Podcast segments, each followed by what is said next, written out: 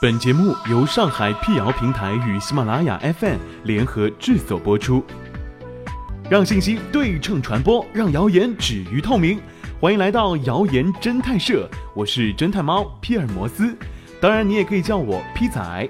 在今天的辟谣开始之前呢，欢迎关注我们的微信公众号，请搜索上海网络辟谣，并认准加 V 标志，皮仔在等你哦。近日，一篇题为“白酒有抗病毒、抗癌作用，终于可以正大光明的喝两口了”这样的文章在朋友圈当中疯传，阅读量短时内迅速突破五十万。事情缘起于二零一七年十一月二日，中国食品协会、中国酒业协会和江南大学举办了一场中国传统白酒研究重大突破新闻发布会。会上，江南大学副校长徐岩教授发布了有关中国白酒的一项突破性研究成果，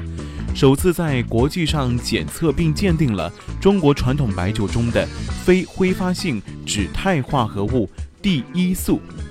而网传文章认为，就是这种酯肽化合物具有重要的生物活性功能和效果，其抗癌活性、抗病毒活性、溶纤活性和抑菌活性非常突出，这证明了白酒的抗菌、抗病毒、抗肿瘤、抗凝血、降胆固醇的功效。网传文章由此进一步得出了白酒抗癌的结论，并宣称二零一六年的诺贝尔医学奖获得者发现的细胞自噬机制佐证白酒的抗癌作用。解放日报相关新闻记者调查发现，江南大学关于白酒的研究成果确有其事，但网传文章却对学术研究进行了过度解读。科学松鼠会成员、自媒体人 at 寿陀发布文章指出，上述研究成果的价值主要在于两点：第一，可分析出发酵型白酒中坚果香、烟草味、花果香等风味的源头；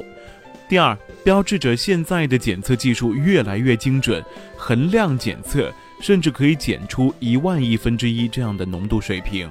所谓的衡量是指极小的量，在应用科学领域，某种物质的含量在百万分之一以下称之为衡量。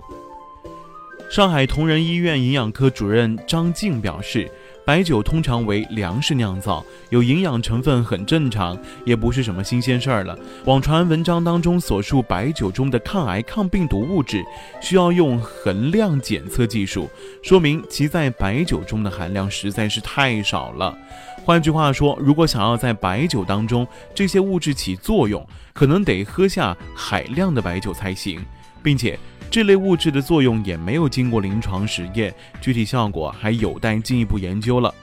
张静强调，必须重视的是，摄入过量的酒精相较于摄入白酒中的抗癌抗病毒物质，显然是弊远远大于利。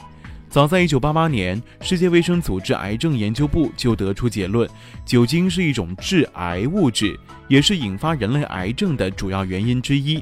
饮酒后，酒精在肝脏当中转化为乙醛，乙醛具有很高的生物毒性。虽然乙醛会再转化为无毒无害的乙酸，但转化率不是百分之百的，每次都会有一些乙醛被人体吸收，长此以往势必会产生问题，就像吸烟致癌一样。科学期刊 Addition 发布的一项研究称，酒精会导致七种癌症：乳腺癌、结肠癌、肝癌、食道癌、直肠癌、喉癌和口咽癌。在上述癌症类型当中，因喝酒致患癌死亡的人数占全球癌症逝者的 百分之六 左右。过量摄入酒精会致癌是不容置疑的医学常识，无节制饮酒极易造成酒精摄入过量。一般来说，男性每天摄入四十克酒精，女性二十克酒精就会造成肝脏的损伤。那么，细胞自噬机制真的可以佐证白酒的抗癌作用吗？百科名医网发布了题为“白酒能抗癌，还要脸不”的辟谣文章。